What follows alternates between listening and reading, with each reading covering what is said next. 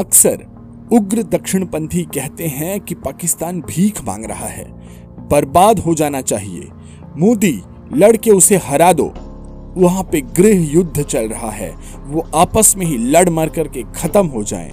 बहुत सारी बकर बकर बकर बकर। पर क्या कभी शांत बैठ के सोचा है, अगर पाकिस्तान बर्बाद हुआ तो उसका परिणाम क्या होगा? उस पर नहीं, हम पर। भारत पर परिणाम क्या होगा? तेईस करोड़ की आबादी है पाकिस्तान की। जब वहाँ पे भूखमरी फैलेगी तो भूख से बिलख कर जब ज़िंदगी के लिए, ज़िंदा रहने के लिए चारों तरफ़ देखेंगे तो पाकिस्तान से सटी अपार भारत की सीमा उन्हें नज़र आएगी।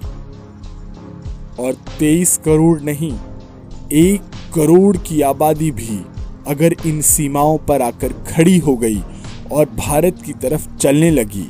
तो क्या इस तरफ़ से गोली चला सकेगी सेना? क्या भारत सरकार ये आदेश दे पाएगी कि इन भूखे गरीब लोगों पर गोलियाँ चला दो? क्या विश्व भारत के साथ खड़ा होगा? और अगर ये घुसने की कोशिश शुरू हुई तो 1947 की त्रासदी, उसके बाद हुई घटना, इसके आगे कुछ नहीं रह जाएगी।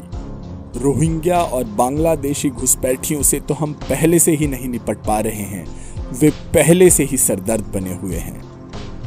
फिर कुछ सिर फिरे अखंड भारत में पाकिस्तान मिलाने निकले हैं।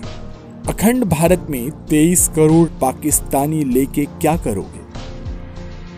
हमारे प्रधानमंत्री अगर आज आदेश दे दें तो कल सेना हमला करके पाकिस्तान को जीत सकती है। फिर उस जीते हुए देश का करना क्या है? भुखमरी, गरीबी, बेरोजगारी से भरे उस देश को भारत में मिला के करोगे क्या?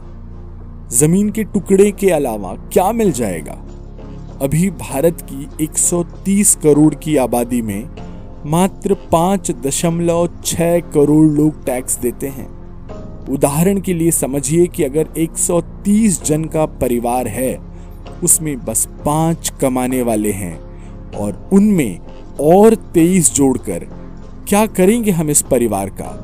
जब ये 130 का परिवार एक का हो जाएगा।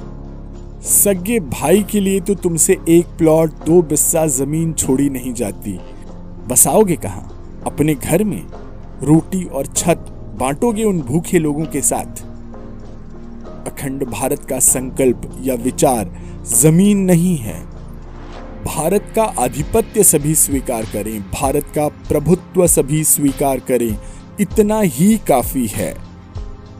श्री राम ने जब राजसु यज्ञ किया तो एक घोड़ा छोड़ा था, जिसका अर्थ यह था कि जिस भी राजा को राम जी का आधिपत्य, उनका प्रभुत्व स्वीकार न हो, वो घोड़ा रोके और लड़ ले। किसी राजा ने घोड़ा रोका नहीं। मोदी को समझने के लिए रामायण और गीता को समझना बहुत ज़रूरी है। हमारे प्रधानमंत्री पाकिस्तान गिराने में नहीं, पाकिस्तान में सुख शांति स्थापित करने में विश्वास रखते हैं। आबाद रिश्तेदार और आबाद पड़ोसियों के साथ ही सुख और चैन से जिया जा सकता है। इसी में सबकी भलाई है। इसीलिए यदि आपको याद होगा तो भारत ने अपनी सीमाओं से सटे देशों, जैसे कि पाकिस्तान, बांग्लादेश, भूटान, नेपाल, लंका, इन सभी देशों को प्रधानमंत्री के शपथ ग्रहण में बुलाया था। दोस्तों, अफ़गानिस्तान के एनएसए, यानी कि राष्ट्रीय सुरक्षा सलाहकार जो पाकिस्तान के वर्तमान सरकार को कतई पसंद नहीं करते हैं, जिनसे भारत के एनएसए की मुलाकात भी हुई थी उनकी मुलाकात पूर्व पाकिस्तान प्रधानमंत्री नवाज़ शरीफ से हुई है। स्थितियाँ बदलने वाली हैं। भारत की संकल्पना रही है, वसुधैव कुटुंबकम।